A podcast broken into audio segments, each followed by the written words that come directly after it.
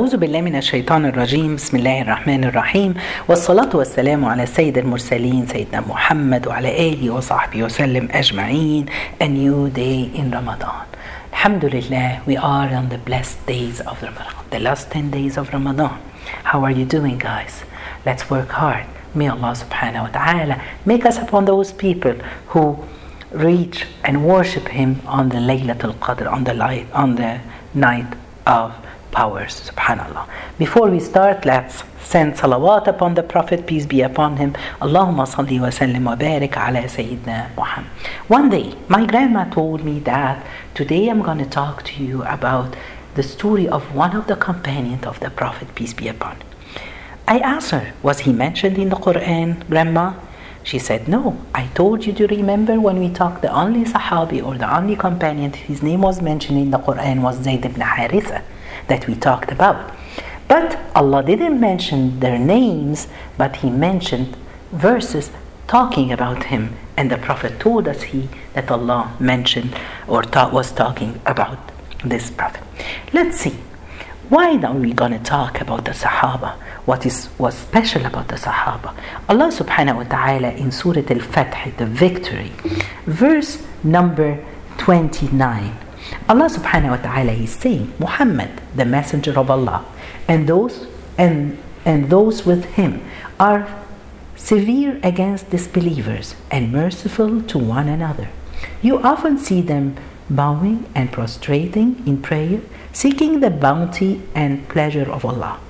The mark of piety is on their faces because of their prostration in prayer. They are described as such in the Torah and the Gospel. They are like a seed sending out its shoot, becoming stronger and thicker, then it stands straight on its stem, giving delight to sowers, but enraging disbelievers. Allah has promised those of them, the messenger and the companion, who believe and do good deeds, forgiveness and a great reward. Subhanallah. Allah here is describing the Prophet and his companion, his friends, and their followers who stood beside him. Allah described them as it has been described in the Bible and in the Torah about it's seeds seed that's planted and the plant is coming, growing. They support each other. The strong one, the older one are supporting the younger one. Subhanallah, the weak one. And this is how it should be. So the companion of the Prophet, peace upon them all, if we look at them, subhanallah, the Islam and the Quran wouldn't come to us and reach us and reach being there till the day of judgment without them. They were the one. It's like the root that, subhanallah, it came with a stem, a strong stem. All the branches are depending on them. Abdullah ibn Mas'ud, he described them, and remember when we talked, we were talking last time about that Allah subhanahu wa ta'ala choose uh, among days, among years, some days he chose people as he chose prophets, and from the prophets he chose Prophet Muhammad, and among the people he chose the companion of the Prophet, peace be upon him. Ibn Mas'ud he said, he said that Allah he looked at the hearts of his slaves, then he found the heart of the Muhammad, peace be upon him, the best heart. And then he sent him with a message. Then he looked at the hearts of other people, then he chose the hearts of the companion. Subhanallah. And they became the companion. What I want to say, let's take the example of the companion and follow them and learn from them.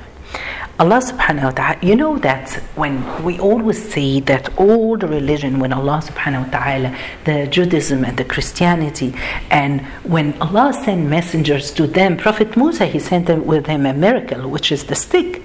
And Prophet Isa, he sent with him miracle that he was able, with the willing will of Allah, to, to uh, uh, make that person alive and curing people. So, what was always when we ask, what is the miracle of the Quran? They always tell us that miracle of the Quran, the Islam is the Quran. Maybe we didn't understand the meaning of what does it mean, the miracle, subhanallah. Till now we grow up and we started to understand. The miracle of the Quran is when it changes you from a human being to another one. When you become a believer, a good believer, applying the Quran in your life, it will change your life. As the example of Umar ibn al-Khattab, he was in Islam, before Islam, he buried his daughter alive in Jahiliyyah. After Islam, look at Umar ibn Khattab, how Islam changed him, how the Quran changed him. This is the miracle of the Quran. And we have to look for this.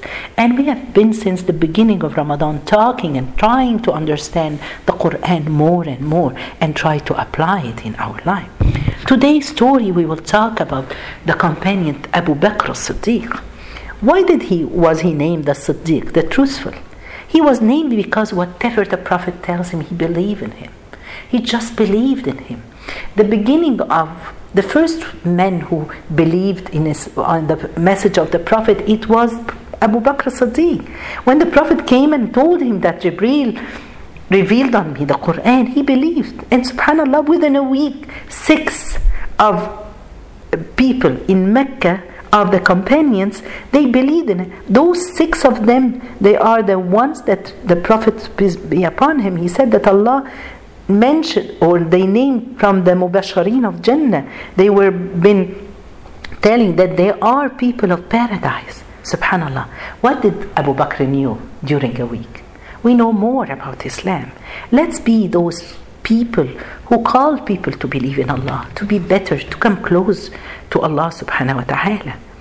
Allah subhanahu wa ta'ala gave him, He honored him uh, with the friendship. In the Quran, Allah subhanahu wa ta'ala mentioned, uh, subhanallah, in Surah At-Tawbah, verse 40, when he migrated, Allah chose Abu Bakr to migrate, to accompany, to be the friendship, uh, uh, the friend of Muhammad. Allah subhanahu wa ta'ala said, one of two, when they were in the cave, and he said to his companion or to his friend, Don't grieve. Indeed, Allah is with us, and Allah sent him tranquility. Subhanallah. Allah here in this verse was talking about Abu Bakr, that he migrated with, uh, uh, with the Prophet, peace be upon him. What's special about you, Abu Bakr? How can we learn from you? First of all, we know that Abu Bakr had spent a lot, a lot just for the sake of Islam. The people who were tortured, the people of Quraysh, they were torturing the Muslim, especially the slave. What did Abu Bakr do? Uh, uh, he bought them and he freed them. He spent a lot of money for this. They say that maybe 20 of the companions, men and women, he bought them and he freed them. When they, when he free, he bought uh, Bilal, and he spent a lot of money for him, just to free him. So some people said at that time that he did this because he owed Bilal something. Bilal did something for him, and he's paying it back. Then Allah Subhanahu wa Taala, He said in Surah Al-Layl, Subhanallah, Allah is talking about Abu Bakr. Uh, he's saying uh, uh, in verse 18 Who gives of his wealth in charity, seeking purification, not paying back for anyone's favor, only seeking to please Allah the Most High, and He will be pleased when He enters paradise. Here, another verse in the Quran, Allah is talking about Abu Bakr when people said so about him. What I want to say, guys, Abu Bakr, he was very generous. Let's be generous like him. Umar ibn al-Khattab always was competing to beat Abu Bakr because he was so generous in everything. One day, Abu Umar, he took half of his money and his wealth and he took it just to donate it, give it away as a sadaqah for the sake of Allah. He gave them to the Prophet. And then Abu Bakr came, he gave the Prophet his money. So the Prophet asked him, What did you leave? He said, Nothing. I gave you all my money. I left for my children and my family Allah and His Messenger. This how Abu Bakr was generous. We are in the last 10 days. Maybe tonight it's a one odd num- night. Maybe it's going to be Laylatul Qadr. No one knows. Let's be generous. Donate. Give uh, sadaqah, charity. Subhanallah. learning about charity. Allah subhanahu the Prophet peace be upon him used to be very generous, especially during Ramadan. Uh, uh, we want to be like them. Look at uh, the Prophet peace be upon him. He was talking about a tribe in Yemen. They called it Ash'ariyin. He said they are very good people.